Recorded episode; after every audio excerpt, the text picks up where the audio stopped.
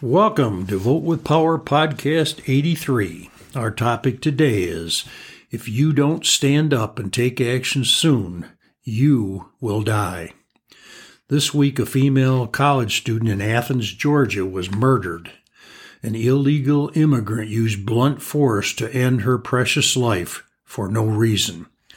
The murderer was in our country illegally and already had a criminal record in New York for violence.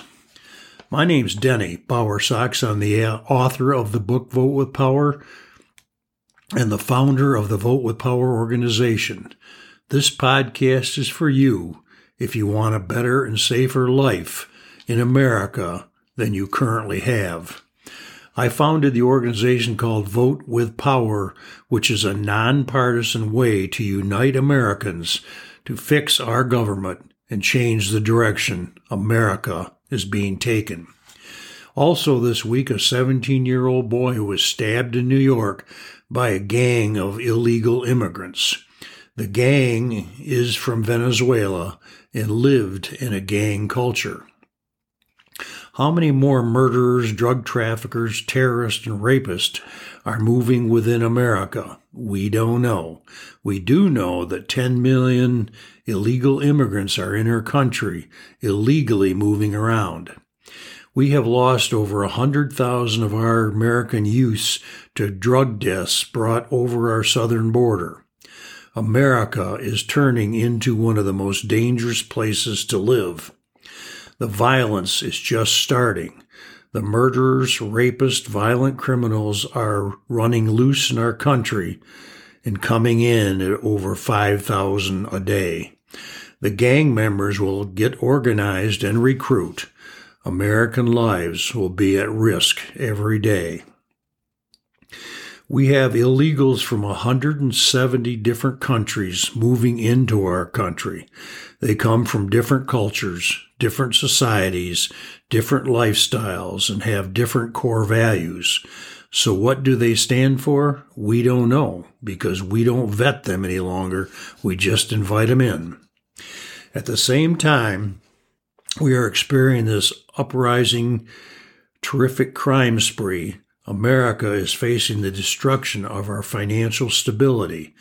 We will pay, and who will pay, for the potentially good citizens that are coming here. They're not all bad people, but even the good citizens that have potential to come here don't have jobs, health care, education, a place to live, food, or other living expenses. So how will America survive financially paying for the lives of over 10 million people? The answer is temporarily the taxpayers will have to cover this. However, when the national debt and spending overlap the ability to print money or borrow money, or gets to a point we can no longer pay the interest on our debt, the game is over. Your family will become poor and live as refugees in our own country. Even the good immigrants are illegally in our country. They are overrunning our schools, our hospitals, our parks, our recreation centers, and even our open land. They are taking jobs away from Americans. They are depleting the monies which must go to help Americans first. There's many Americans who need help financially, but are not going to get any help because the immigrants are getting the money. Most of the government spending of your tax dollars is not going to make the lives of Americans better and safer. So, where is our democracy gone in this country? Only a few politicians have made the decision to try to get votes from millions of illegal immigrants that corrupt politicians don't care about the lives and the safety of the American people. They just want votes. The executive branch of our government has caused this immigration problem. The President of the United States and his head of Homeland Security Department installed the open border policies and openly invited people from all over the world to come to America on a free ride. This is disgusting for one thing, but our country being destroyed to get politics to play with is a slap in all faces of Americans. The following example I'm not using because it's one side politically. It extends to both parties. Our president and his cabinet happen to be Democrats at this time. All Democrats blame the other party for this situation. The news keeps hammering that the Republicans failed to stop the illegal immigration by voting down the proposal. The media fails to tell the truth and the whole truth. The bill wouldn't shut down the border. It would allow a minimum of 5,000 immigrants per day to keep coming into America.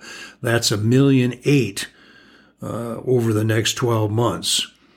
This is a multi issue bill, is the other reason Republicans voted it down. There's billions of dollars in spending on three war fronts. We need to go to single issue bills and find out what people are really voting for. Both parties are to blame for our dysfunctional government. Dysfunctional government is one thing putting America's lives in danger. This must stop. Politicians have no common ground, common sense, or commitment to bettering the lives of Americans. The border has to be closed completely until the purpose, plans, budget, implementation systems are in place. This means our representatives have to be forced to be transparent, truthful, responsible, and accountable. Right now, politics is winning the war over democracy and your freedom. For those elected officials who don't do their job through the type of democracy representation that we're supposed to have, they must be removed. You are one of 330 million Americans. There are only 535 members of Congress and one president. Democracy means choices and guidance by the will of the people, not what 535 politicians and one president wants. America doesn't belong to the 536. What can you, as an American who wants to stay free, safe, and have opportunities in our country, do? You can stand up, unite with others, find common ground, and use a communication tool to have the voice of the people communicated with our elected officials. There is a war starting. The war is known as the Civil War of 24. The people will rise up, take back our democracy from the politicians, and guide the country in the right direction. Todd Bensman, a senior fellow at the National Security Organization at the Center for Immigration Studies, wrote in the Hillsdale College Imprimis there are 448,000 unoccupied minors in America. Mr. Bensman also stated that as of November 23rd, there were more than 330 illegal immigrants on the FBI's terrorist list. Can you imagine where those 330 will gain more people and, and, and people to work with them, and we will have terrorist attacks all over our country? He went on to say that many are, of those 330 are murderers, rapists, kidnappers, and violent criminals.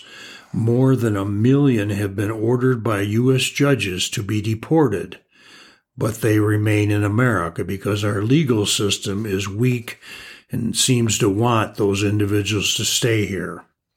Why would they want those individuals to stay here? The answer is politics. How safe does that make you feel? The laws for deportation and closing the border are already in place. They just have to be followed. Our politicians are blocking the enforcement of our own laws. To me, this means we have corrupt politicians that need to go. Last week, Alejandro Mayorkas, the Secretary of Homeland Security, was impeached by the House of Representatives. To my answer to that is so what? It's just another political game because nothing will happen. He is still in office. He does have the bloods of Laken Riley, the nursing student in Georgia who was killed this week, on his hands. We need to pray for the Laken's family, Could, this could have been prevented. Mayorkas has said three years now our border is closed and secure. Just another lying, corrupt politician who needs to be thrown out. There should be laws to protect the lives of our fellow citizens, to enforce and punish any politicians, including judges, who support, allow, let free murderers and anyone who commits a violent crime to stay walking around in our country. The taking of American lives is due to politics, not a result of incompetence. The public needs to turn their outrage into action. Democracy is the only way to stop this insanity and the border threats to our public safety, criminal justice system, and national security. When the people stand up, unite, and speak out, our lives will start to change. Our country will start to move back to a safe country to live in. To have success on the southern border, we need to one get politics out of the way and shut the border two enforce our immigration laws three detain and deport anyone who doesn't belong in our country four use harsh penalties five stop funding any country where illegals are coming from Six, call out the politicians who have either supported or allowed the open border to continue. Seven, put American lives ahead of all others. Eight, elect representatives who will protect our safety, increase the number of security agents, and remove violent criminals from our society. Nine, make our government transparent, responsible, and accountable to the people. If you would like to get more information, please go to votewithpower.org, votewithpower.org, and listen to our other podcasts and read our blogs. And please join us in the movement to get rid of the political danger in our country.